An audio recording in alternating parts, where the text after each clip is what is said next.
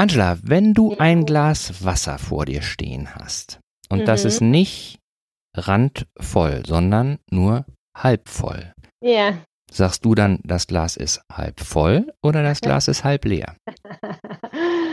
ah, ich glaube, das kommt drauf an. Ob Das ist die richtige Antwort. hab. Wenn ich viel Durst habe, dann sage ich, oh, das ist ja schon halb leer. Hm? Genau. Und wenn ich gerade gar nicht so viel brauche, dann sage ich es ja noch halb voll. Hm? Geht beides. Hm. Geht beides. Hm. Ist auch beides möglich und ist auch beides plausibel zu erklären, oder? Ja, absolut. Absolut. Und du hast da keine Präferenz oder nicht so einen ersten Impuls, äh, wie du das Ja. dann siehst, sondern du guckst dir das an. Also, und das ist ja insofern interessant, als dass ich ähm, früher ganz klar geantwortet hätte, ist halb voll. Mhm. Also, und zwar nicht aus diesem, ich finde immer, ich habe genug Wasser. Ich bin nämlich so eine, ich nehme überall hin Wasser mit, wo Mhm. ich hingehe. Mhm. Früher habe ich immer behauptet, das ist wegen meinen Kindern, aber das stimmt nicht, das ist wegen mir. Ich Mhm. möchte Wasser dabei haben, wenn ich. Und ähm, von daher ne, ist Wasser was Wichtiges für mich. Und ähm, ich, ich hätte das wirklich aus diesem übertragenen Sinn raus, hätte ich gesagt, nee, nee, ich bin eine, die sagt, es ist halb voll. Mhm. Aber mittlerweile sage ich, nee, sage ich nicht immer. Mhm. Mhm. Mhm. Mhm. Ist auch, ist auch, ist auch spannend, weil genau das, was du gerade angesprochen hast, ähm, wenn man, wenn man ähm, Leute befragen würde, was wäre denn aus deiner Sicht die äh, positivere Antwort? Mhm. Dann würden alle sagen, klar, es gibt da nur eine positive Antwort. Aber wenn man mal ein bisschen drüber nachdenkt, geht beides. Geht beides. Und ist ja auch beides wahr. Mhm. Mhm. Ja. Und es hat einfach viel mit der Perspektive zu tun. Genau, Ja. genau. Ja. Ja, dann wollen wir mal gucken, welche Perspektive heute unser kleiner Podcast hat. Spannend. Ja? Wollen wir loslegen? Ja. Ikerne Cast.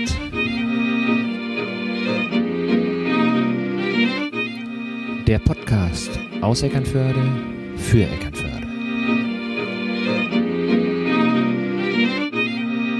Ja, hallo liebe Leute, herzlich willkommen zu unserer 19. Folge vom Ikerne Podcast. Schön, dass ihr wieder dabei seid. Auch heute wieder an meiner Seite, hoch motiviert und ganz dicht am Mikrofon, mein kongenialer Partner Sven.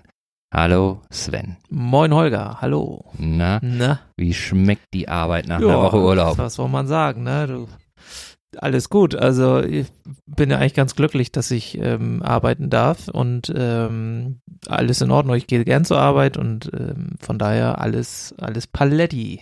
Schön, schön, schön. Bei dir? Ach, wunderbar. Wenn es besser wäre, wäre es nicht auszuhalten. Auszuhalten, ne? Ja, ja, ja, ja. Nee, aber tatsächlich, also äh, ich kann mich nicht beklagen und äh, ich, wie gesagt, ich gehe gern zur Arbeit und es bringt Spaß und es ist äh, mit all den anderen äh, Dingen, die man so täglich zu tun hat, auch eine willkommene Abwechslung ähm, und von daher freue ich mich, dass wir heute hier bei einem kühlen Bier zusammensitzen und unseren Podcast aufnehmen. Ja, ja. Ja, letzte Woche hatten wir ja den Astronauten aus Eckernförde zu Gast und dazu ähm, haben wir ordentlich Feedback bekommen. Mhm. Ähm, das, was bei mir so hängen geblieben ist, dass äh, Zuhörer und Zuhörerinnen sich äh, gemeldet haben und gesagt haben, äh, Mensch, obwohl ich Thorsten schon so lange kenne, habe ich da Sachen erfahren, die wusste ich nicht. Die hat er mir auch nie erzählt. Ja. Und da sind wir nie drauf gekommen. Ja, das entwickelt sich dann so in einem Gespräch auf einmal, dass man Dinge zutage fordert, fördert, die äh, viele andere dann auch noch gar nicht so wussten. Das ergibt sich dann einfach aus diesen, aus diesen Gesprächen, die wir dann hier mit unseren Zuhörern führen. Ja, ich glaube auch, dass ähm, äh, die meisten Menschen gar nicht äh, selber so einschätzen können, äh, was für Geschichten so sie mit sich rumtragen. Ne? Mhm. Also äh, Für merkt die man ist ja, das selbstverständlich dann. Ne? Genau. Ja, klar. genau, das ist dann so Ja. selbstverständlich Ja. und und äh, ist nichts Besonderes so, aber für andere ist es eben, ist es eben besonders. Genau. Ne?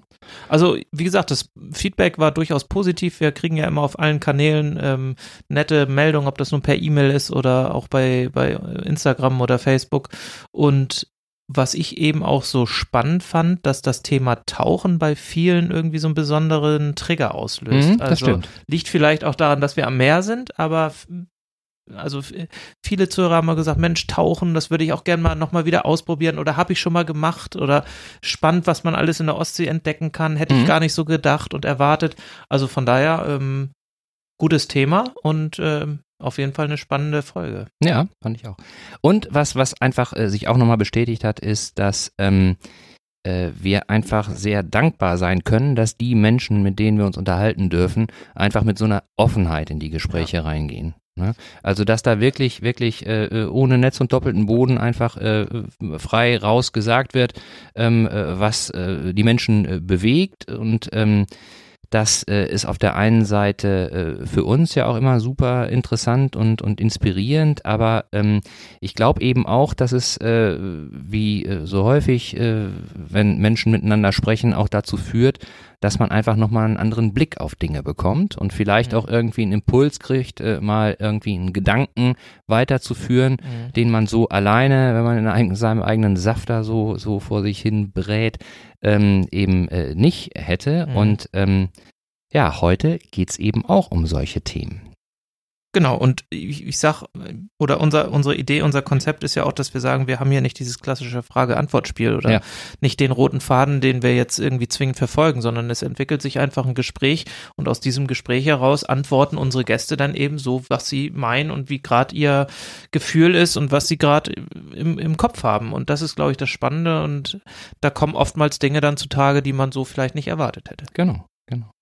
Ja, und äh, dass Dinge zutage kommen, ähm, das äh, habe ich auch deutlich schon gemerkt in Vorbereitung auf unseren heutigen Gast und auf unser heutiges äh, Gespräch, weil da eben auch Dinge eine Rolle spielen, ähm, zu denen, da kann ich jetzt äh, nur für mich sprechen, aber ich glaube, da gibt es ganz viele, äh, weil da eben über auch äh, Dinge gesprochen wird, äh, zu denen ähm, ich auch persönlich, wo ich eine gewisse Berührungsangst habe.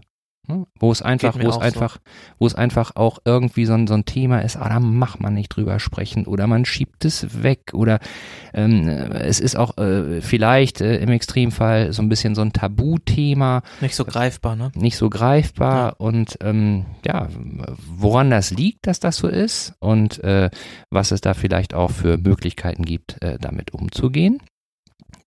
Darüber sprechen wir heute mit der Lebens- und Sterbeamme Angela Fuß.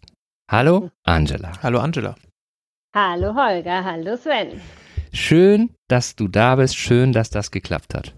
Mhm. Ja, wir freuen uns genau. total, dass du unser Gast bist und dass wir mit dir heute über wirklich spannende Themen sprechen können, die uns vielleicht so im Alltag eigentlich gar nicht durch den Kopf gehen wollen. Okay. Ja. Vielleicht für die Leute, die dich noch nicht so gut kennen, äh, magst du zwei, drei Sätze zu, zu dir und deiner Person sagen. Ja. Also, ich bin Angela Fuß und ich arbeite eben als Lebens- und Sterbeamme in Eckernförde und heißt da, Frau Fuß geht mit. Und sozusagen, der Name ist Programm im Sinn von ähm, Begleitung in schwierigen Übergangssituationen, die wir so im Leben haben können.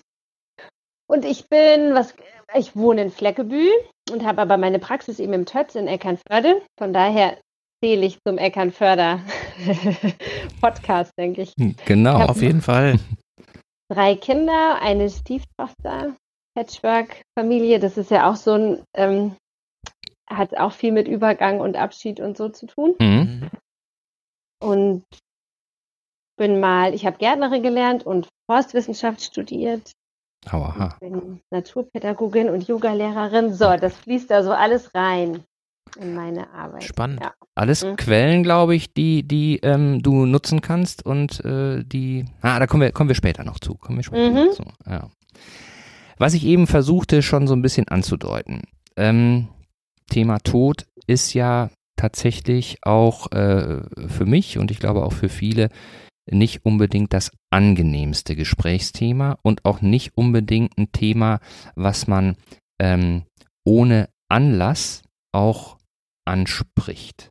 Also ich kann mich nicht dran erinnern, dass ich nicht anlassbezogen mit jemandem mal ernsthaft und länger als nur so nebenbei über das Thema Tod gesprochen hätte. Und das ist eigentlich total verrückt, weil das Thema Tod ja ein Thema ist, mit dem sich alle von uns irgendwann mal beschäftigen müssen. Und als, als äh, ich so ein bisschen überlegt habe, so äh, was, was, was könnten wir heute besprechen, da habe ich mich dran erinnert, ich habe irgendwo mal vor langer Zeit in, in irgendeinem Buch so, so, so ein Bild vorgestellt bekommen was, äh, woran ich mich ab und zu immer noch so äh, erinnere, aber ähm, äh, was vielleicht auch so ein bisschen, so ein bisschen den Zugang erleichtert. Und zwar hat da einer gesagt, dass äh, im Zeitpunkt der Geburt aus ganz weiter Entfernung ein Pfeil abgeschossen wird auf einen mhm. selbst. So. Und sicher ist, dass der Pfeil dich irgendwann trifft. Mhm. Und du auch dann eben an dem Pfeil verstirbst. Was mhm. aber nicht planbar, vorhersehbar und, und irgendwie einsehbar ist, ist, wie schnell der Pfeil fliegt und wie lange es dauert, bis er bei dir ist. So. Und ähm, äh, das, das Bild, das, das äh, habe ich immer mal wieder so, so vor Augen, wenn ich, wenn ich äh, so mit dem, mit dem Thema Tod konfrontiert werde. Auf der anderen Seite macht es mir das aber auch nicht, nicht unbedingt leichter, dann damit umzugehen, weil ähm, ja, ich habe mich immer gefragt, was ist denn so der, der Punkt, warum man nicht gerne über Tod sprechen mag? So, ist es Angst davor? Ist es Angst, selber zu sterben? Ist es Angst, Angehörige oder gute Menschen, die um einen herum sind, zu verlieren und zu trauern und mit der, mit der, mit der Trauergeschichte nicht zurechtzukommen? Äh, so. Ja, und dann, dann kamst du eben ins Spiel und da habe ich mich gefragt, was macht denn jemand, der Sterbeamme ist? Wie sieht das aus? Wie sieht das aus? Also kann sehr verschieden aussehen. Das ist auch ähm, ein Grund für mich gewesen, diese Ausbildung dann tatsächlich zu machen, weil es schon wie zum Konzept gehört, dass jede Sterbeamme, also es gibt in ganz Deutschland, ähm, dass wir alle unser eigenes Ding machen dürfen. Ne? Also mhm. es gibt diese Ausbildung und gleichzeitig formt jede von uns das zu ihrem, je nachdem, wo sie herkommt. Mhm. Mhm. Und es gibt schon immer wieder viele, die wirklich aus dem Pflege- oder Palliativbereich kommen, ja. die dann auch viel mehr als ich zumindest bisher tatsächlich mit Sterbebegleitung zu tun haben. Mhm. Also wirklich ja auch medikamentös oder so begleiten können. Also mhm. das gibt. Ähm, oder in meiner Ausbildungsgruppe zum Beispiel war eine, die ein eigenes Altenheim leitet. Das heißt, die benutzt es natürlich wirklich in ihrem Altenheim. Mhm. Das, das, was wir da gemacht haben. Ich komme aber, wie ich ja schon gesagt habe, aus dem Naturschutz, Forst, so, solche draußen Bereich mhm. mhm. und ähm, bin bei dem Thema gelandet, so wie du das auch gerade schon gesagt hast, Olga, aus einer eigenen, also aus mehreren eigenen Abschiedserfahrungen mhm. raus. Mhm. Also, und das ist jetzt einfach schon 25, also ich werde jetzt bald 48, mhm. war 25, als das Thema anfing, wirklich eigentlich immer Teil von meinem Leben zu sein. Mhm. Trauer, Tod. Und ähm, von daher mache ich das mein halbes Leben bald. Mhm. ähm, und ich verbinde eben sehr stark meine, meine Begleitung, die ich mache von Menschen mit Naturkontakt. Mhm. Ähm, einfach weil ich selber Natur als heilsam, den Kontakt mit der Natur als sehr heilsam erlebe. Mhm. Unter anderem deshalb, weil da ja Wandel und Übergang so unglaublich sichtbar ist. Ja. Also, oder auch gerade, ne, wenn ich sowas, ein, ein schlanker Baum, der gar keine Macken hat, der ist ja meistens, der kann auch was sehr Majestätisches, Schönes haben, gerade wenn die so alleine wachsen oder so, aber ganz oft sind ja die Bäume interessant, die irgendwie da ist mal was abgebrochen und dann gibt es eine Höhle an irgendeiner Stelle, weil da schon was vergammelt ist. Mhm. Ne? So, also das sind ja so die, da, da gibt einfach in der Natur gibt es unglaublich tröstliche Bilder mhm. und, und, Resonanz bezüglich Übergang. So. Und ich kenne keine andere Sterbearme bisher, die das so dolle mit einbezieht wie ich. Mhm. Ähm, von daher ähm, würde ich das als was ganz Wichtiges sagen, was ich da mache. Also so ein Alleinstellungsmerkmal so ein bisschen auch in, in deiner Sterbebegleitung. Ja. Mhm. Und, und gleichzeitig, ne, ist, also ich habe ja Räume im TÖT, ähm, ist es ganz wichtig, oft wirklich einen Schutzraum zu, also dass wir eben nicht draußen sind, ähm, sondern diesen, also wenn ich draußen bin mit Klienten, dann benutze ich tatsächlich Natur als Resonanzraum Mhm. und ganz oft braucht es aber wirklich diesen sehr kuscheligen, schönen, hellen, warmen Raum, in dem wir ganz für uns sind Mhm. und die und dann ist es ganz viel Gespräch mit unterschiedlichsten Werkzeugen und meistens bisher kommen Menschen, die eben trauernd sind und nicht sterbend. Ne? Also ähm, Mhm. nicht, also bis jetzt habe ich wenige, wo das mit irgendwie ähm, krassen Diagnosen oder so zu tun hätte, dass sie kommen. Mhm. Ähm, und das gehört aber gleichzeitig auch ganz klar ins Sterbeamtenportfolio, dass, Mhm. dass Leute kommen, die mit einer krassen Diagnose konfrontiert sind und da ja auch neu gucken müssen, was Klar. mache ich jetzt? Also Mhm. Das ist nämlich, das ist nämlich ganz interessant. Also ähm, äh, als äh, wir uns so ein bisschen überlegt haben, dass, dass äh, wir über dieses Thema mit dir gerne sprechen würden. Ich bin, ich bin, äh, ich bin Radiohörer. Ich höre gerne Radio und wenn ich Mhm, unterwegs ja. bin, höre ich immer gerne Radio. ja, Und es ist jetzt ein paar Tage her, da habe ich nur so einen kleinen Bericht äh, gehört. Äh, da ging es um eine buddhistische Trauerbegleitung aus Berlin. So. Und das war, das war wirklich nur so zwei, drei Minuten. Da äh, haben sie die, die Frau interviewt und die hat einfach nur so zwei, drei Sachen erzählt, äh, was sie da so macht, ne? Und hatte natürlich auch wenig, wenig, wenig Platz und wenig Zeit und wenig Raum, das so, so ähm, zu erzählen. Und sie hat dann letztendlich das anhand, eines Beispiels kurz klar gemacht, weil sie auch gefragt wurde, äh, was machst du denn da eigentlich? Ne? Also so Begleitung, ja, das ist so ein Wort, das muss man ja ausfüllen mit irgendetwas. Ne? Und ähm, da sie eben den Ansatz dann über die buddhistische Lehre hatte, sagte sie, dass äh, sie eben sowohl ja, äh, Sterbende, also Hospizarbeit macht, aber eben auch die Angehörigen gleichzeitig auch mit begleitet. Und äh, jetzt äh, gerade aktuell äh, hatte sie da äh, jemanden, der im Hospiz war und äh, der mittlerweile auch verstorben war. Und ähm, da hat sie dann daneben gesessen und hat dann ständig irgendwelche buddhistische, was ist die Mehrzahl von Mantra? Mantras? Mantren. Mantren? Mantren? Glaube ich. Ich glaube Genau. Mantren. Mantren äh, äh, auf die, auf die, äh, also eben da, wie sagt man, Mantren gesprochen, vorgetragen oder so. Und ähm, das hat sie über mehrere Tage gemacht. Und am ersten Tag, als sie das gemacht hat, da war im Grunde aus medizinischer Sicht war eigentlich da ähm, von allen, die äh, die Patientin da kannten, ähm, die haben ihr nicht mehr lange gegeben. So eigentlich äh, haben die gesagt, so die wird jetzt in den nächsten paar Stunden wird die ähm, wohl versterben. Ist sie dann aber nicht. Und am Mhm. nächsten Tag ist sie dann nochmal hingegangen. Und da hatte, hatte äh, diese Trauerbegleiterin eben den Eindruck, dass durch diese Mantren da einfach nochmal was ausgelöst wurde und die nochmal Kontakt aufgenommen hat. Mhm. So, ne? Ich will jetzt nicht so weit gehen, äh, dass das äh, ich da irgendwie rausgehört hätte, sie hätte sich nochmal verabschiedet oder so, aber zumindest war da nochmal Kontakt da irgendwie. Mhm. Und dieses gleiche Mantra hat sie dann bei den Trauernden auch verwendet. Mhm. So, ne? Ja. Und das war, das war wohl aus ihrer Sicht eine tolle Verbindung und, und da äh, hat sie so ihre Arbeit äh, beschrieben irgendwie. Ja. Also, genau, ich bin ja Kundalini-Yoga-Lehrerin auch. Das mache ich jetzt gerade nicht aktiv, aber trotzdem ist es ja ein, eine Seite, so die ich so mit mir rumtrage. Ja. Ne? Und also es ist einfach äh, eher nicht so Corona äh, kompatibel, Ja. Yoga-Unterricht zu geben. Ja, ja. Würde, ich würde aber wirklich gerne ähm, äh, meinen Yogakurs für Trauernde anbieten. Also Mhm. weil Kundalini-Yoga arbeitet ganz viel mit Singen und, Ah, okay. und Klang.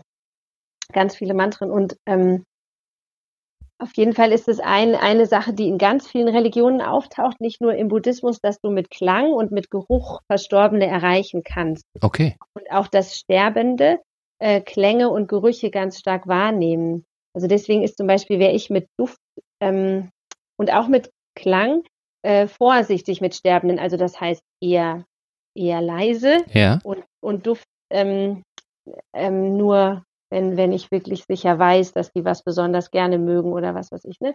Ja. Aber es gibt doch, kennt ihr aus Mexiko diese Tradition, da, dass die, ähm, die ziehen einmal im Jahr, ich glaube, es ist tatsächlich auch der, der Toten, also irgend sowas wie der Toten Sonntag bei uns, also im, Mhm. im späteren Jahr oder so, ähm, ziehen, ziehen all diese Menschen aus Dörfern und ich glaube in Städten gibt es das auch, ziehen zum Friedhof und haben davor halt ganz lecker gekocht und Essen gemacht und so Mhm. und ziehen zum Friedhof und holen ihre Verstorbenen ab mit Gesang und allem Hm. und kommen mit denen nach Hause, also Und essen mit mit denen. Ja. unsichtbaren Verstorbenen natürlich. Ja. Und dann ist immer klar der, der Duft und der Mhm. Klang, das ist für die Verstorbenen und die anderen essen natürlich Mhm. wirklich. Und am Ende des Festes werden, ich glaube, das dauert sogar ein paar Tage und am Ende werden die wieder zurückgebracht Mhm. zum Friedhof, genau. Von daher ähm, ist, ist Klang immer eine Brücke. Oder ganz oft ist es ja auch was, dass ich ein Lied habe, das mich immer an jemanden erinnern wird. Ja, das stimmt. Beispiel, ne? Das stimmt, oder ein ja. Essen oder sowas wie das Lieblingsessen von jemandem kochen, der mir wichtig war und der verstorben ist. Sowas ist sehr toll. Also Mhm. es sind ja schöne, schöne Rituale. Nicht nur für eine Trauerfeier, sondern überhaupt. Grundsätzlich, ne? Ja. Genau, ganz Und kommen, kommen die Klienten oder diejenigen, die dann trauern oder trauern wollen, kommen die dann in der Regel vor dem Tod des, ja, der, der geliebten Person oder eher danach? Oder begleitest du die Sterbenden auch tatsächlich dann am Sterbebett mit den Angehörigen oder wie kann man sich das dann ähm, vorstellen? Das eben Sterbebett begleiten, das habe ich bis jetzt noch nicht gehabt. Ähm, und also das ist eben auch, äh, ne, weil ich gar nicht pflegerisch oder palliativ ausgebildet bin, Mhm. wäre das auch was, was ich dann immer in Zusammenarbeit mit anderen machen würde Mhm. Mhm. wollen. Da würde ich aber, also würde ich gerne, ist einfach bis jetzt nicht aufgetaucht, ne? Aber Okay. ähm, sondern meistens sind die, die kommen, haben auch oft nicht gerade jetzt eine, einen Trauerfall, wie Mhm. auch immer. Entweder kann ja auch sowas sein wie eine Trennung oder die Kinder ziehen aus und ich merke, irgendwie komme ich echt gar nicht zurecht jetzt. Ne? Mhm. Oder sowas. Also oder ein Jobverlust Mhm. kann alles Also es muss sein. nicht immer mit dem Tod behaftet sein. Mm-mm. Ja. Nee, kann auch mitten in der Trennung Mhm. oder ähm, Burnout, ich habe keine Lust mehr auf gar nichts. Ne? Also es gibt ja, also es geht immer irgendwie um die Verbindung zum Leben, finde Mhm, ich. Also mhm. irgendwas ist, also ich kann ja sagen, ich habe ein Problem, das, das gibt ja einfach manchmal, das was schwierig ist und ich muss mich jetzt irgendwie kümmern, wie ich das gelöst bekomme, aber eine Krise ist ja immer irgendwie existenziell. Mhm. Und die, die kommen, da geht es schon immer um die Existenz. Also da, da, en- entweder geht es tatsächlich um Leben und Tod. Also ich habe eine Diagnose, die mich sehr konfrontiert, oder ich habe vielleicht einen Unfall gehabt und weiß nicht, wie ich jetzt wieder äh, weiter überhaupt sein möchte, oder mein Job hat nicht mehr funktioniert, oder, oder es ist eben tatsächlich jemand gestorben. Mhm. Ähm, aber es geht immer, ne, es geht immer an die Existenz. Und Mhm. wo kommt jetzt gerade meine Lebenslust her? Oder wie, was mache ich mit dieser immensen Erschütterung, die ich da Mhm. gerade hatte? Es geht immer um das. Ähm, und oft ist es aber so, dass da mehrere Sachen zusammenkommen. Also es gibt Leute, die kommen wirklich, da ist akut jemand gestorben und sie merken, das fegt sie gerade weg. Mhm. Aber es gibt einfach öfter, dass entweder der akut Gestorbene oder vielleicht auch Gestorbene schon vor ein paar Jahren. Aber da ist jetzt irgendwie so ein Berg entstanden, ne? oder Corona kann den Berg einfach so eine Pandemie, Mhm. wo auf einmal alles anders ist Ja. und ich von allem Möglichen abgeschnitten bin, kann auch den Berg dann einfach zu groß machen. Mhm. Also oft rufen die Leute an und sagen, also und jetzt kann ich gerade nicht mehr. Ne? Mhm. So, das, also Also dras drastische Le. Lebenskrisen, Mhm. die sich so dann Ja, ja, genau, entwickeln. ganz ne? Ja. unterschiedliche, ja. genau. Und die bezahlen mich ja selbst. Also ich werde aus privaten Mitteln bezahlt. Das heißt, ähm, die haben schon echt was vor, wenn sie kommen. Ja. Also die, die ähm, alle meine Klienten kommen, weil sie wachsen wollen an dem, was sie da gerade haben. Und wissen Sie das denn? Wissen das die Klienten von Anfang an, dass sie Oh, das eigentlich schon wachsen so- wollen? Das ist schon so, dass ich das mit denen bespreche. Mhm. Mhm. Also, ähm, dass ich das klar mache. Und das ist aber bei dir. Ich meine, meine Klienten sind so toll.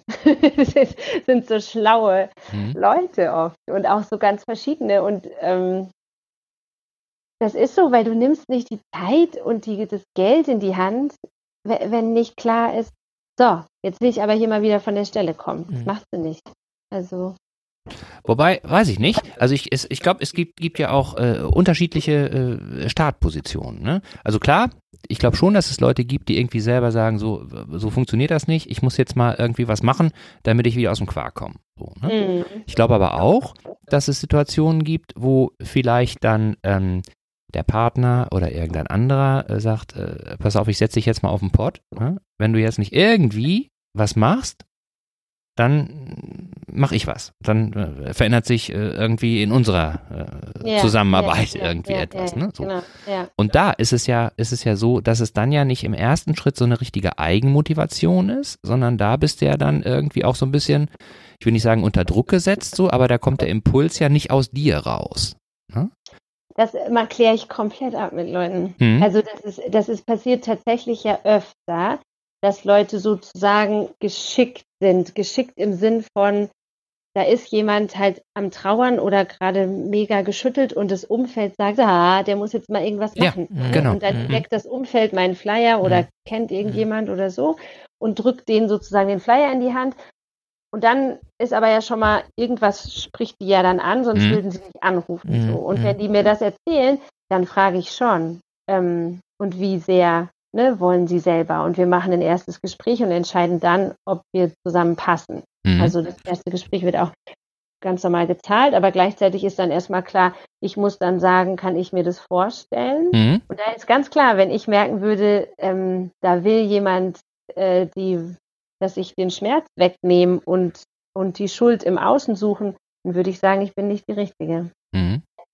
Also das ist äh, schon ja auch enorm wichtig bei dem, was du tust, dass du mit den Klienten oder mit den Menschen, die zu dir kommen, auch eine gemeinsame Gesprächsgrundlage und eine gemeinsame Basis hast, weil wenn jemand so, wie du gerade sagtest, so fremdbestimmt in Anführungsstrichen ja, genau, genau. Mhm. Äh, zu dir geschickt wird, in der Hoffnung, dass sich dann jetzt äh, in irgendeiner Art und Weise was bessert, sei es die Beziehung oder sonst irgendwas, und äh, du merkst, der will das eigentlich gar nicht und der hat gar mhm. keine eigene Motivation, wirklich äh, irgendwie mit dir zusammenzuarbeiten, dann bist du auch so, dass du sagst, so pass mal auf, ich glaube, das ist nicht der richtige Weg, ähm, genau. das passt nicht so zusammen und dann muss, muss man sich eben voneinander trennen oder muss man sagen, das funktioniert nicht mit uns beiden. Nein, das geht nicht, ja. genau. Also das ist auch, wenn jemand anruft für einen Freund oder Freundin oder Familienangehörige und erzählt mir, das ist alles so furchtbar, mit dem gerade geht so schlecht, mhm. ich will gern, dass der kommt, mhm. dann, dann sage ich, die müssen sich selber melden mhm. Ne? Mhm. Und, die, und, die, und die müssen das selber wollen.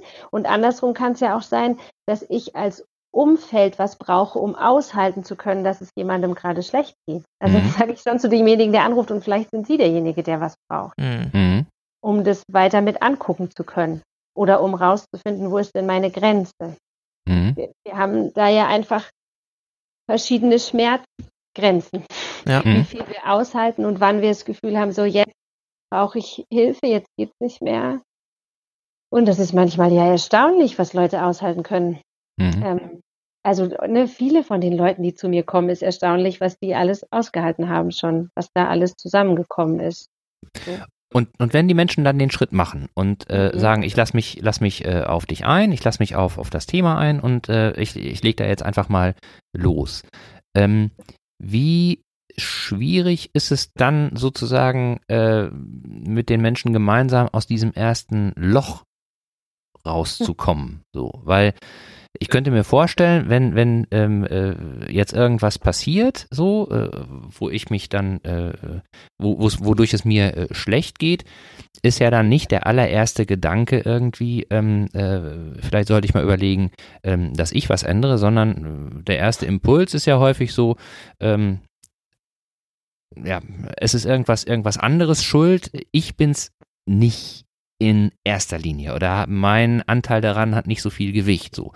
Ähm, mir, mir, hat irgendwann mal einer einen schönen Spruch äh, äh, erzählt, so ähm, äh, einer von uns beiden ist doof, ich bin's nicht.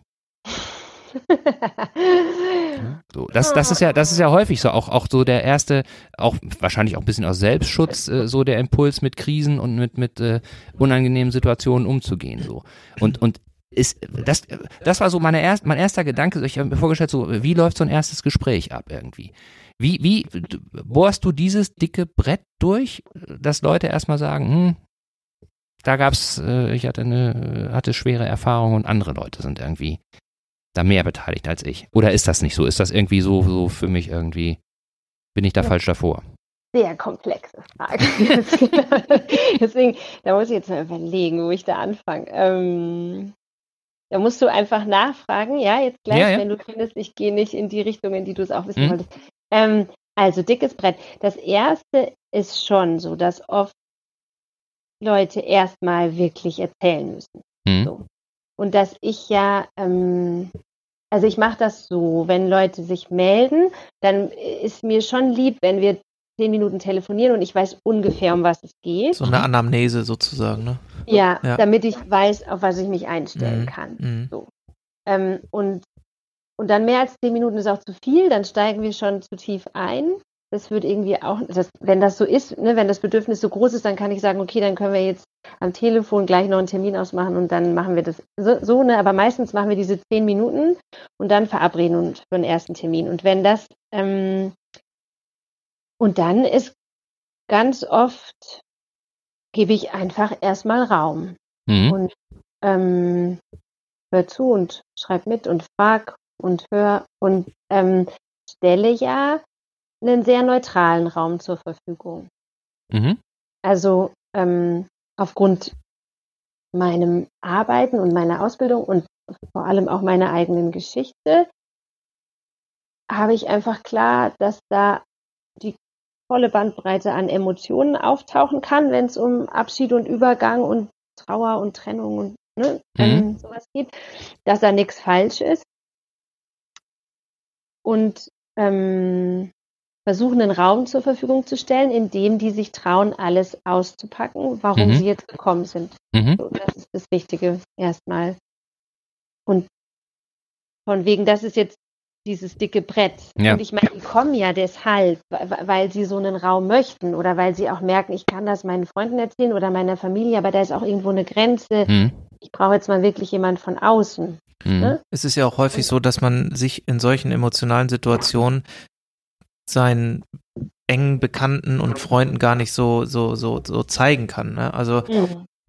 dass man einfach mal einen neutralen Gesprächspartner braucht, bei dem man sich in Anführungsstrichen Ja. wirklich ausheulen kann und dem man einfach mal dann, wo man, wo man alles rauslassen kann, was, was einem so auf der Seele brennt oder was Ja. einen so schmerzt. Und das ist, Ja, man will vielleicht auch in bestimmten Situationen keine Schwäche zeigen, weil man Mhm. Der Starke immer gewesen ist und eigentlich nie äh, gro- großartig Schwäche gezeigt hat. Und jetzt muss ich auf, bin ich so traurig, dass ich eigentlich weinen müsste, aber es kann, kann ich nicht, weil ich das nicht möchte. Und dann suche ich eben jemanden oder einen Raum, in dem ich das wirklich geschützt für mich emotional ähm, äh, machen kann. Und da bist du dann diejenige, die das zulässt da in dem Moment. ja, absolut. Genau, Mhm. das Wichtige ist dieser geschützte Raum. Mhm. das Neutrale. Ne? Und auch da ist es für mich so, das kann ja bis jetzt nicht passiert und es könnte aber ja sein, dass, dass, es, dass da Sachen sind, wo ich merke, okay, und damit, da bin ich jetzt die Falsche für das Mhm. Thema. Das kann ich nicht oder das ist mir auch zu heftig. Mhm.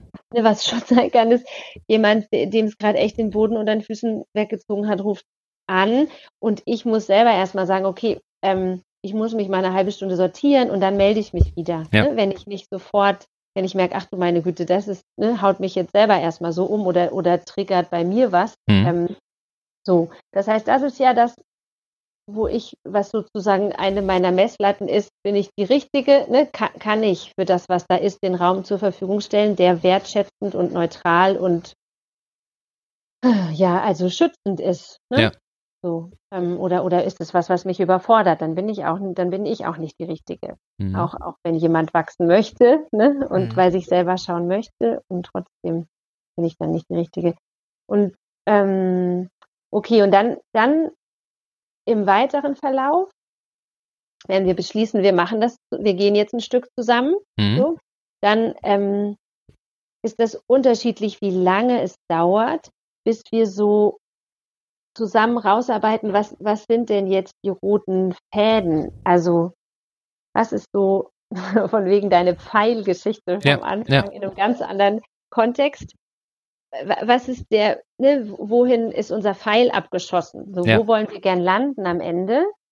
Und, und was sind da so die, die, die Leitfäden für? Nach was müssen wir da jetzt gerade gucken oder Mhm. suchen? Ähm, und das hat dann oft schon sehr viel damit zu tun, was das für ein Mensch ist und an welchen Stellen der jetzt gerade ge getriggert ist. Mhm. Ne? Also da landen wir sehr schnell dabei, dass die Person in die Verantwortung für sich gehen muss. Mhm. Ja, das passiert dadurch. Also man, Das man versucht sozusagen, ja, man versucht sozusagen so kleinere Schritte und ähm, ähm, so, so Mhm. ähm, Wegmarken zu setzen, wo man sagt, da möchte ich jetzt gerne demnächst sein und der nächste Schritt ist dann das und das, da möchte ich dann hinkommen und am Ende ist das mein Ziel. Oder? Mm, also ich glaube, ich formuliere keine Schritte oder Etappenziele. Es, ist, es, fühlt sich tatsächlich eher an wie ein Pfeil. Also wir schießen so eine Absicht ab. Mhm. Ähm, und, und mit dem, was ich rausgefragt habe und die erzählt haben, ne, was wir beide dann gehört haben, mhm. sagen, wo, wo möchte ich hin? Und das, das ist oft, also die Themen, die da am meisten auftauchen jetzt, in einem, also wenn man jetzt so einen ganz großen Kontext spinnt, dann ist es einverstanden sein ja. mit dem, was passiert ist und, mhm. und auch einverstanden sein mit meinen eigenen Grenzen. Mhm. So. Und, ähm, und es hat natürlich immer viel mit Verzeihen und mhm. Schuld zu tun. Mhm.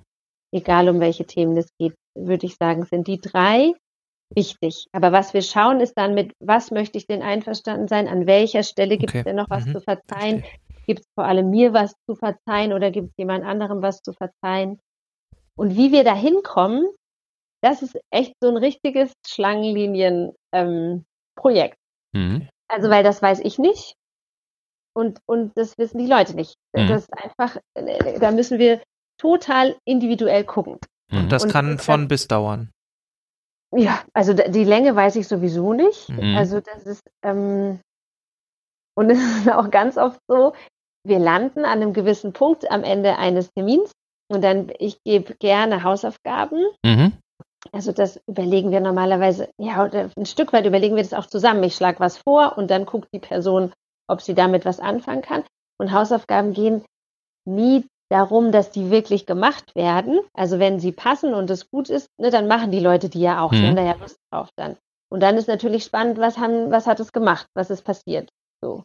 Und andersrum ist es aber auch eigentlich genauso spannend, wenn jemand sagt, ich konnte das nicht machen. Also ich habe so einen Widerstand oder ähm, ne, das, ich musste, weiß ich nicht, so dolle anfangen zu weinen, das ging nicht, keine Ahnung. Ne? Mhm. Das ist ja genauso spannend. Also mhm. das ist eher auch wie, wir verfolgen die Linie weiter, mhm. anstatt zwei Wochen total Pause zu machen zum mhm. Beispiel. Und dann passieren aber allein oft also erstens mal gibt es einen Nachklang von dem Termin, sowohl bei mir als auch bei den Menschen, die da sind. Ne, ganz oft schreibe ich dann zwischen zwei Terminen in dem Zeitraum noch Sachen auf, die mir zwischendurch einfallen, was wir ausprobieren könnten oder was mhm. ich unbedingt noch fragen will oder so. Und andersrum passieren bei denen ja auch Sachen. Und auch durch die Hausaufgaben passiert noch was. Und dann manchmal kommen die dann wieder und irgendwas ist wirklich ganz anders als vor zwei Wochen. Mhm. Was und manchmal müssen wir da noch bohren und bohren und schaufeln und graben. Mhm. So. Was können das für Hausaufgaben sein? Hast du da ja, genau, ein, ein konkretes gedacht. Beispiel vielleicht mal, dass man sich das vorstellen kann? Also zum Beispiel eine Hausaufgabe, die ich gerne gehe, ähm, wenn Leute so am Hadern sind damit, wie viel Lust sie jetzt eigentlich noch gerade haben zum Leben. Dann sage ich, sie sollen noch mal eine Lebensliste und eine Sterbensliste machen. Also für was lohnt sich zu leben Mhm. Und für was lohnt sich, würde es sich lohnen zu sterben? Mhm. Mhm. Okay. Und das ist, ähm, das ist eine ne, gemeine ne, Hausaufgabe. Das ist eine, eine gemeine ganz gemeine Hausaufgabe. Oh, auch eine schöne, oder? Warum ist, warum ist die gemein? Allgemein jetzt äh, ist natürlich Spaß, aber das, das ist eine total gute Fragestellung, mhm. die so naheliegend ist, die ja. man sich selber, diese Aufgabe würde man sich selber aber nie stellen, beziehungsweise wenn sie einem, also ich könnte mir vorstellen, wenn, wenn das bei vielen Menschen so ist, wenn man so das Gefühl hat, diese Fragestellung kommt auf, dass man sie auch nicht zulässt. Weil man vielleicht dann weiß, ah, da kommt ja ein Ergebnis dabei raus, was ich jetzt eigentlich gar nicht so, so äh, fühle. Ne? Eigentlich möchte ich mich schlecht fühlen. Wenn ich mich aber hinsetze und sehe, es gibt noch so viele tolle Sachen, für die es sich lohnt zu leben, dann fühle ich mich ja nicht mehr schlecht. Ich will mich ja jetzt schlecht fühlen. So. Aber ich glaube, wenn die kommen, wollen sie eigentlich ja. nicht weiter. Also deswegen ist ja auch so wichtig, dass es Lebens- und Sterbearme ist, weil hm. es geht schon wirklich darum, ins Leben zu locken. Auch jemand Sterbenden ins Leben zu locken. Also ähm, gibt eine schöne Geschichte von, ähm, also Claudia Kardinal, diejenige, die diese Ausbildung konzipiert hat und, und ähm, seit 20 Jahren oder so in Deutschland macht. Da gibt es natürlich auch noch ganz viele Dozenten, aber das ist jetzt wirklich eine Geschichte von Claudia, sie einen, ähm, einen alten Mann als Klienten hatte. Ich glaube, der war dann einfach nur einmal da. Der halt, ich, ich weiß nicht, entweder hatte er auch eine Diagnose. Auf jeden Fall war irgendwie klar, okay, das mit dem Sterben, das passiert jetzt bald. Entweder aufgrund seines Alters oder einfach, ähm, also entweder war er wegen dem Alter konfrontiert Mhm, mit mhm. dem Thema oder wegen der Diagnose. Mhm. Und dann ähm, hat Claudia ihn gefragt, also äh, genau, und er wollte sozusagen, er hat gesagt, er hat eigentlich keine Lust mehr, er möchte eigentlich gern seinem Leben ein Ende setzen. Mhm. So. Und dann hat sie zum einen zu ihm gesagt, ähm, zum einen hat sie ihm erzählt, meine Oma, die vor, weiß ich nicht, viel Jahrzehnten, 30 Jahren oder was gestorben ist, mit der war ich so nah und mit der habe ich so einen guten Kontakt immer noch, obwohl die tot ist. Ich würde mich nicht wundern, wenn die hier gerade zur Tür reinkommt. Würde mich nicht überraschen, weil die sich nach wie vor so nah anfühlt. Mhm. Und so einen Kontakt, glaube ich, können Sie zu Ihren Enkeln auch herstellen, wenn sie gestorben sind. Was sind Sie für ein Opa-Vorbild, wenn Sie jetzt Ihr Leben ähm, beenden, Mhm. obwohl Sie noch gar nicht, ne, also und nicht natürlich Ja, in ja. irgendeiner Form sterben? Was für ein Vorbild sind Sie dann? Und dann hat sie ihm halt angeregt für seine Enkel, ähm, das ist auch, also das ist ja auch eine schöne Hausaufgabe, finde ich, Mhm. ähm, ähm, Sachen vorzubereiten, die die Enkel und Kinder bekommen, wenn er tot ist. Also richtige Päckchen zu machen und alles Mögliche aufzuschreiben noch und vielleicht sogar eine Audioaufnahme zu machen und so. Also lauter, ne, was möchte ich hinterlassen? Mhm. Meinen, meinen nachfolgenden Menschen in der Familie, wenn ich gehe. So. Mhm. Und dann hat sie gesagt, der Opa war so richtig wie, okay, also gut, er hat jetzt keine Zeit mehr, er muss nach Hause und anfangen. Super. Und ähm, ja, warum habe ich das jetzt erzählt? Weiß ich nicht, was du Wegen, äh, wegen, wegen dieser äh, Liste mit den Gründen, Ja. ne, äh, Ja, die, genau. die Leben noch Also lebenswert kann machen. auch noch ein, ein, ein, ein Grund sein, da zu bleiben, dass ich noch Sachen schaffen möchte für diejenigen, die nach mir da sind. Mhm. Kann ja auch einer sein. Mhm. Ja, und ich, ich finde Lebensliste und Sterbensliste auch so toll, weil man die ja immer weitermachen kann. Also das ist ja auch, also vor allem die Lebensliste kann man ja immer wieder noch was dran setzen. Ne, das ist auch so was zum sich von anderen was klauen. Also ähm, d- d- das ist auch ein, eine schöne Hausaufgabe, um mit dem Umfeld in Austausch dazu zu gehen. Mhm. Was steht denn auf deiner Lebensliste? Ne? Und dann sagt er vielleicht Sonnenuntergang und ist mir noch gar nicht aufgefallen, ne? Mhm. eingefallen. So, also da können ja so ganz große Sachen draufstehen, aber da kann auch draufstehen, morgens einen Tee im Bett trinken oder so. Mhm. Also so, genau. Und ich könnte mir vorstellen, dass das äh, so eine Hausaufgabe ja auch äh, durchaus geeignet ist, dann auch in bestimmten Situationen ja äh, Trost zu spenden, oder? Mhm. Also dass man Ja, auch, ne, wenn wir, da sind wir wieder bei, die anderen sind schuld oder in die Selbstverantwortung gehen. Wenn ich da so eine Liste habe, auch an der Stelle, wo ich dann mich so schwer und lebensunlustig fühle, zu sagen, so, was von der Liste mache ich denn jetzt mal? Also, Mhm. ähm, was wird denn jetzt gerade helfen? Hm. Und überhaupt es zu spüren, dass da Sachen sind, für die will ich gern da bleiben. Für die will ich gern weiter einen Körper haben gerade. Mhm. Das ist, glaube ich, das ist, glaube ich, ein ganz zentraler Punkt, ne? den Menschen das Gefühl zu geben, dass es sich lohnt, weiter da zu sein. Und dass es gut ist, wenn man weiter da ist und dass es viele Dinge gibt, die man vielleicht sonst einfach verpassen würde. Ja, oder eben zu unterstützen, dass sie das, das Gefühl selber wieder in Oder- sich Genau. entdecken. Ja. Ne? Mhm. Mhm. Aber Mhm. zumindest, dass es dann wiederkommt. Ja. Ja. ja. also aus ihnen selber Mhm. raus, Mhm. würde ich das schon. Ja, das kommt muss, muss schon raus. irgendwie selbst passieren. Ne? Also das, ansonsten macht es ja wahrscheinlich wenig Sinn. Also man Kann braucht ja das die ja nicht Eigenmotivation. Klar, das geht Kann, nicht. ich, kann, kann, Ja. Das geht ja gar nicht. Wie Ja. soll ich das tun? Das, das ist ja auch die Grenze, die ich wahren muss. Mhm. Ne? Ich, ich, kann, ich kann die ja nicht retten. Nee, nee, Mhm. Ja. klar. Ja, und damit hast du, hast du auch schon noch so eine andere Frage, die mir, die mir äh, kam, auch schon beantwortet. Ähm, äh, was, was äh, so eine, so eine total intensive und auch ja, äh, dichte Arbeit, was das mit einem selber so ein Stück weit macht. Aber ähm, du hast es jetzt ja schon, schon mehrfach, mehrfach äh, äh, gesagt, und das finde ich ist eben auch ganz, ganz wichtig, dass du einfach da ganz klar bist. Nicht nur für dich, sondern eben auch für den Gegenüber. Dass es ganz klar ist und nicht irgendwie schwammig, obwohl vielleicht Wege zu, zu äh, dem Ziel oder, oder auch wenn der Weg äh, manchmal ein bisschen kurvig ist, bist du ja trotzdem, was die Grundausrichtung angeht, was dich angeht und was den, den Klienten angeht, ganz klar. Oder habe ich da ein falsches Gefühl? Nee, nee, nee, genau. Ich, also ich habe klar, dass, dass ich auf meine Grenzen achten muss, auf die Grenzen des Gegenübers. Ähm, und ich weiß, sonst könnte ich das ja gar nicht machen, dass aller, aller Schmerz heilbar ist. Mhm. Da, also das ist große Grundklarheit, die ich habe. Und die hast du aus eigener Erfahrung. Also würde ich so sagen, ja. Hm. Also aus, ja, das ist ja mal, also der Grund gewesen, die Ausbildung anzufangen, war, dass ich schauen wollte, wie weit bin ich denn jetzt mit dem Thema Tod und Abschied und Trauer und Sterben? Mhm. Wie gut kann ich mittlerweile damit sein? Wie gut bin ich sortiert? Mhm. Mhm. Mhm. Und ähm, es war nicht, ich, ich hatte nicht komplett klar, ich werde damit was machen. Ich habe da noch im Naturschutz gearbeitet in der Zeit und genau, ich, ich, es war schon erstmal für mich und ich glaube, es machen viele erstmal für sich. Aber es gibt mittlerweile eben wirklich viele, die dann damit auch arbeiten Mhm. mit der Ausbildung. Immer mehr machen das. Und, ähm, und ich habe ziemlich schnell klar gehabt, okay, meine, ich, ich, ich bin gut sortiert und ich habe viele Werkzeuge und ich, die, die Ausbildung hat dafür gesorgt, dass ich die Werkzeugkiste sortiert habe, dass ich Mhm. weiß, was in welcher Schublade ist Mhm. und dass ich mehr verstanden habe, warum manche Sachen für mich selber in bestimmten Abschiedsprozessen hilfreich waren und andere eben gar nicht. Mhm. Also ich kann, ich kann besser, ne, also ich habe es einfach mehr nochmal durchgearbeitet, mehr ja auch von außen drauf geguckt als vorher. So.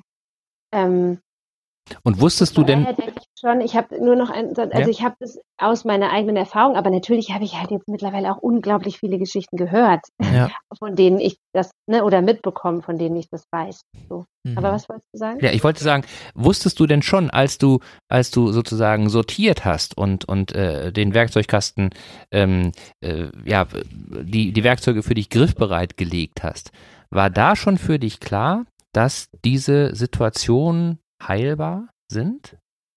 Warst du dir da auch schon so gewiss darüber? Ja? Ja, Okay. ja, ja, ja, ja. ja. Weil das, das finde ich, das finde ich ist einfach eine ganz, ganz schöne äh, äh, Aussage und auch irgendwie ähm, die Menschen in Krisensituationen sehen sich ja auch immer so nach irgendetwas Sicherem und irgendetwas, was sie beruhigt. So. Und wenn ich mir jetzt vorstelle, dass ich zu dir komme mit irgendeinem Mist, den ich da geklärt haben möchte, und Mhm. ziemlich am Anfang höre ich von dir, das ist heilbar, würde ich mich erstmal schon mal besser fühlen. Auf jeden Fall. ist schon mal gut, ne? Ja, ja. Aber es gibt doch sicherlich auch äh, Menschen, die zu dir kommen, wo es am Ende nicht klappt, oder? Also wo du auch sagst, so irgendwie kommen wir hier nicht weiter oder das ist, äh, wo du mit deinem Latein am Ende bist, sage ich mal. Ich mache das ja jetzt erst seit zwei Jahren, ne? Deswegen kann ich ja, Okay, was weiß ich, was ich in ein paar Jahren sage, aber nö, gab es bis jetzt nicht. bislang nicht. Okay, ja, ist umso schöner. Also bestätigt dann Also- ja auch deine Arbeit. Und es ist ja nicht, also wisst ihr, ich glaube, man kann nie sagen, so und jetzt ist fertig. Also, ähm, Das gibt es Wann- nicht, ne? nee, wa, wa, wann, äh, nur, also die Leute, das ist auch meistens nicht so, dass die Leute total lange zu mir kommen. Also, ähm, vielleicht, vielleicht wirklich mal ein halbes Jahr oder so, Mhm, ne? mhm. Aber, ähm, und dann kann ich mir aber vorstellen, das ist ja bis jetzt auch noch, noch nicht, ähm, passiert, nee, glaube ich, ist noch nicht passiert, dass die dann halt vielleicht nach ein paar Jahren nochmal kommen, ne, mit dann nochmal was, weil, es irgendwie gut war und sie sich erinnern und dann Mhm. wollen, haben sie nochmal ein Päckchen und das gucken sie nochmal an. Aber ähm, wir kommen einfach ein Stück weiter, so weit wie es jetzt gerade geht ähm, und was jetzt gerade auch dran ist. Mhm. Also was ich ja unbedingt sagen muss, ähm, von wegen Klarheit in meiner Arbeit. Ich, das, also das ist ein groß, ein, ein, ein fundamentaler Teil der Sterbeamtenausbildung, aber ich hätte diese Ausbildung gar nicht gemacht, wenn es nicht auch ein fundamentaler Teil von mir selber oder von meinem ähm, meinem Blick auf, auf Tod und Trauer ist. Das geht schon wirklich viel um Anbindung Mhm. an eine höhere Ebene. Ja. Mhm. Also, ne, das ist auch ein Teil, den ich über Natur ja herstellen kann.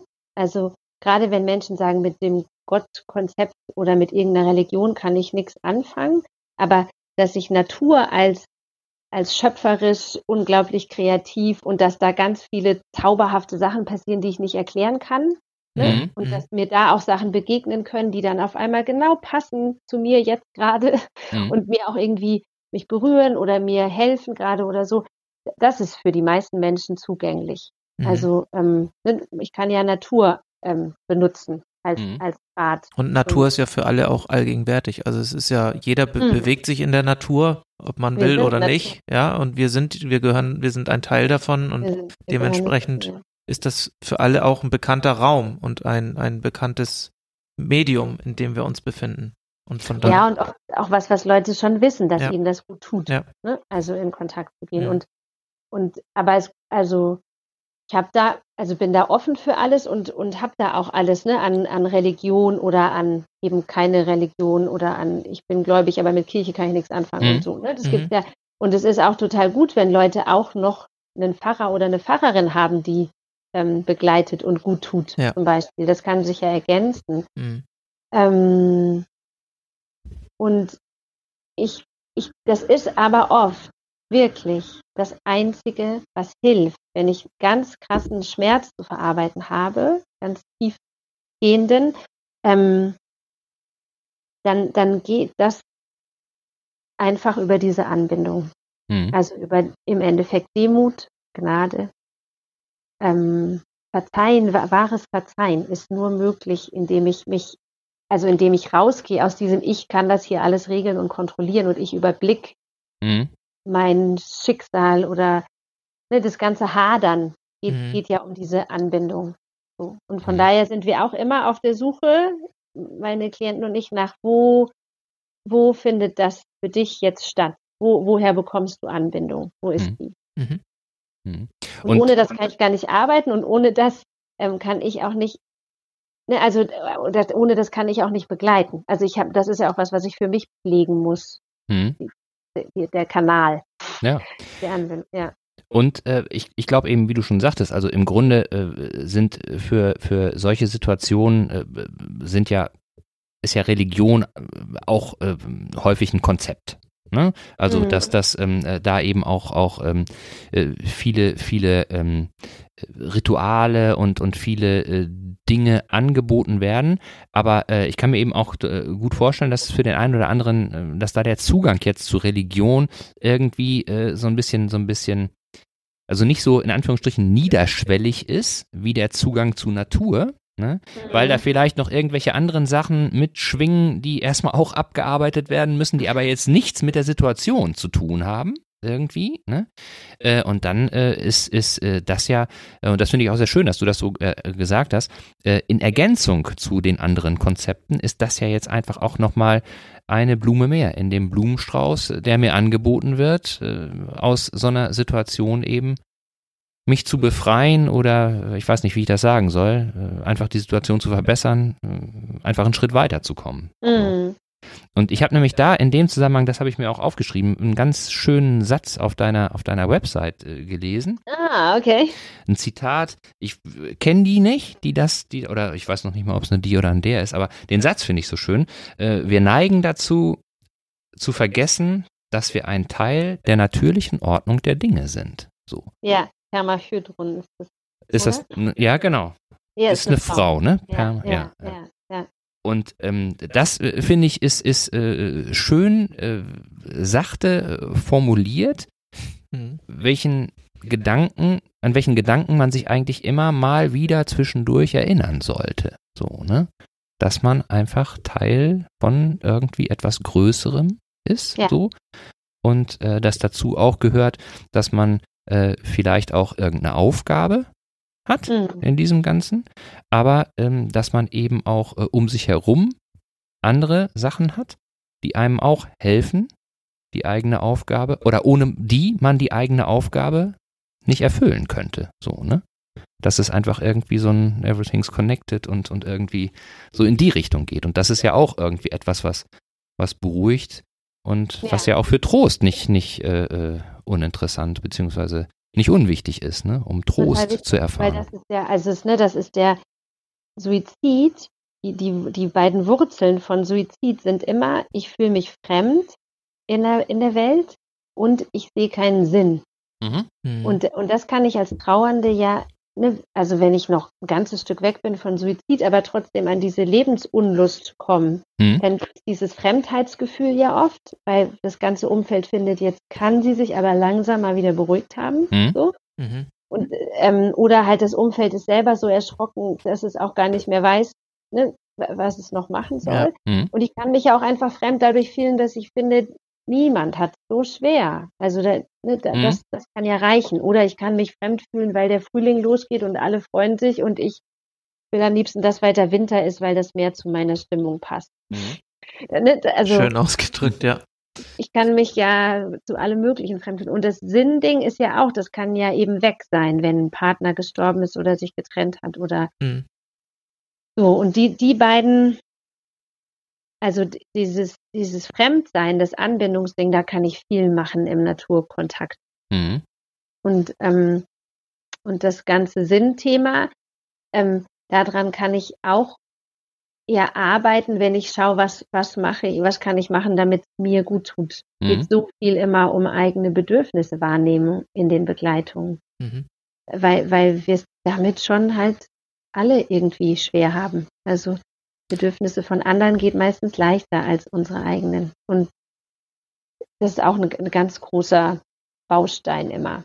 Und Das. Gute ist ja, dass wenn die Menschen zu dir kommen, ihr in der Regel ja keinen großen persönlichen Kontakt habt und man sich vielleicht ja auch nicht so richtig persönlich kennt. Das heißt, man hat eine gewisse Abgrenzung zueinander. Ja. Und wenn man dann durch eine Person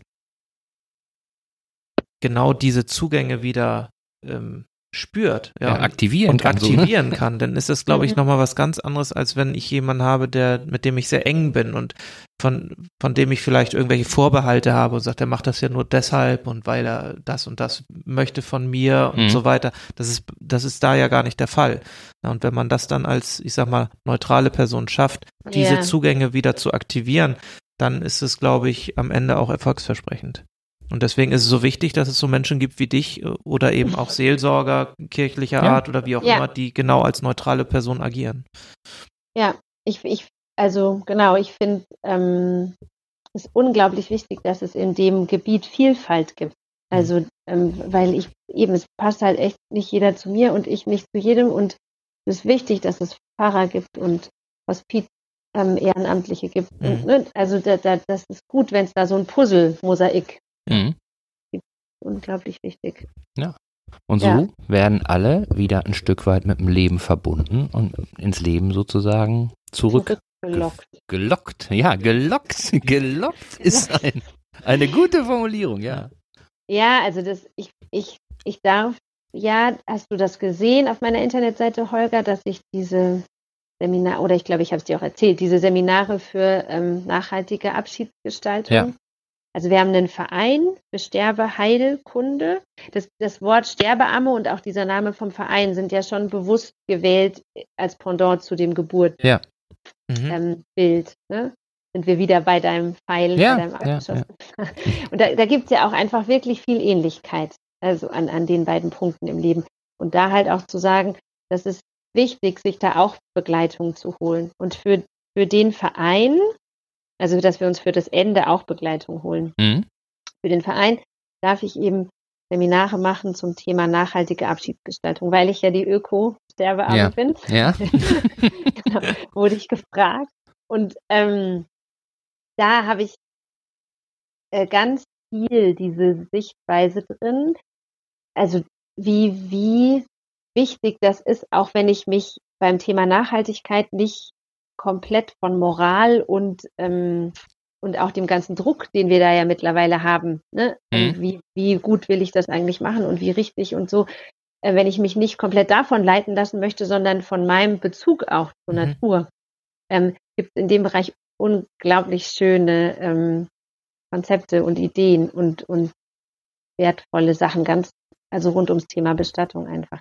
Ein Pionierthema, Ja. ähm, ne, das ist halt anders als, weiß ich nicht, es ist ja so ein bisschen, bin, zum Beispiel sieht man das sehr deutlich beim Thema Blumen. Also ne, beim Essen sind wir schon viel länger mit biologischen Lebensmitteln unterwegs, ähm, als wir das beim, also bei Blumen ist es noch so ein richtig neu angefangenes Ding. Da mal auf die Idee zu kommen, sag mal, die sind ja auch gespritzt und Ja. was sind das eigentlich für Sorten und wie werden die gezüchtet und wie wird es gedüngt und so. Mhm. Das ist noch so ein, ne, das ist noch mal mehr Luxus als das Essen, Mhm. ähm, als auf das Essen zu achten. So. Und so ist das mit den Bestattungen auch. Ähm, das ist noch nicht so, so, so alt, ähm, Mhm. das Thema, das ich da, aber es gibt immer mehr Leute, die sich damit auseinandersetzen.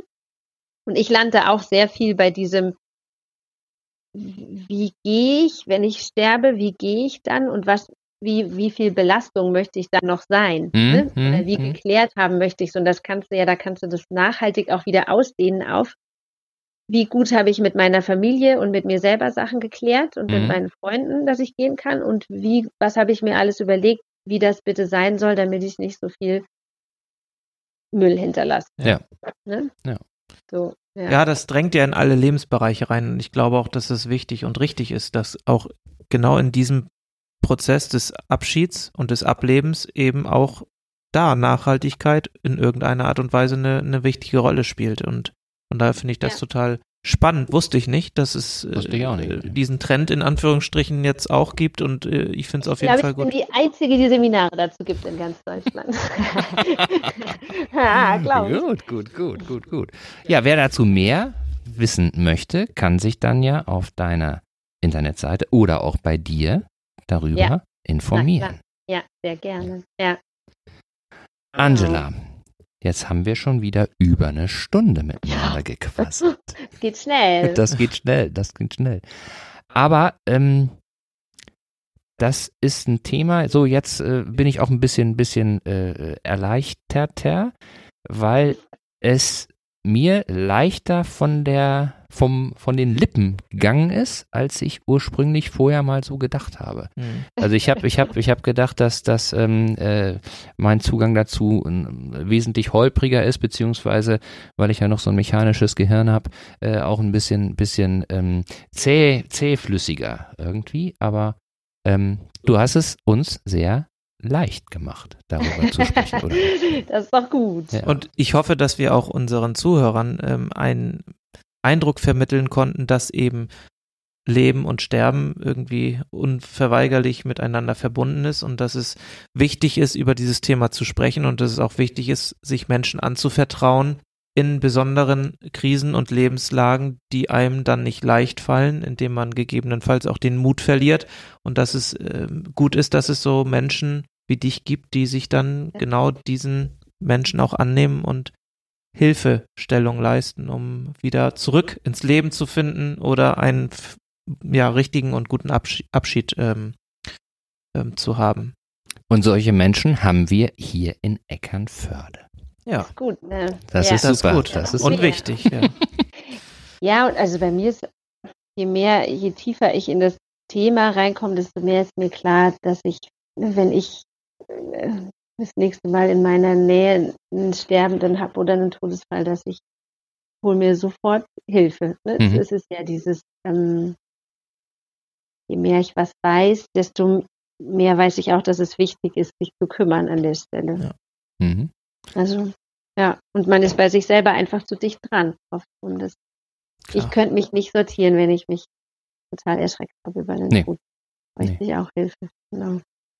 Aber das ist ja auch eine, ein zuversichtlicher Ausblick, dass man eben sicher sein kann, dass es da Hilfe gibt und, um das Hm. nochmal zu gebrauchen, dass auch diese Krise oder diese krisenhafte Situation, in der man sich dann befindet, dass das eben auch heilbar ist und Mhm. dass man eben da auch gestützt wird. Finde ich, ist ein sehr versöhnlicher und zuversichtlicher Ausblick. Auf jeden Ja. Fall. Ja, und ich bin einfach 100% sicher. Das ist toll. Das ist toll. Mhm. Angela, hab vielen, vielen Dank. Das war sehr inspirierend und sehr tiefgründig Auf wieder jeden mal Fall, ja. und berührend. Auf jeden Fall. Also ich muss mich an dieser Stelle auch recht herzlich bedanken. Ich habe ziemlich viel dazugelernt, auch was das Thema ähm, Lebens- und Sterbebegleitung angeht. Ein hochspannendes Thema, was uns früher oder später alle beschäftigen wird. Ähm, und von daher freue ich mich und äh, freuen wir uns, dass wir in Eckernförde Menschen haben, die sich um andere Menschen kümmern und äh, die zeigen, dass es wichtig ist, in einer Gesellschaft zusammenzuhalten und füreinander da zu sein. In diesem Sinne, vielen Dank nochmal.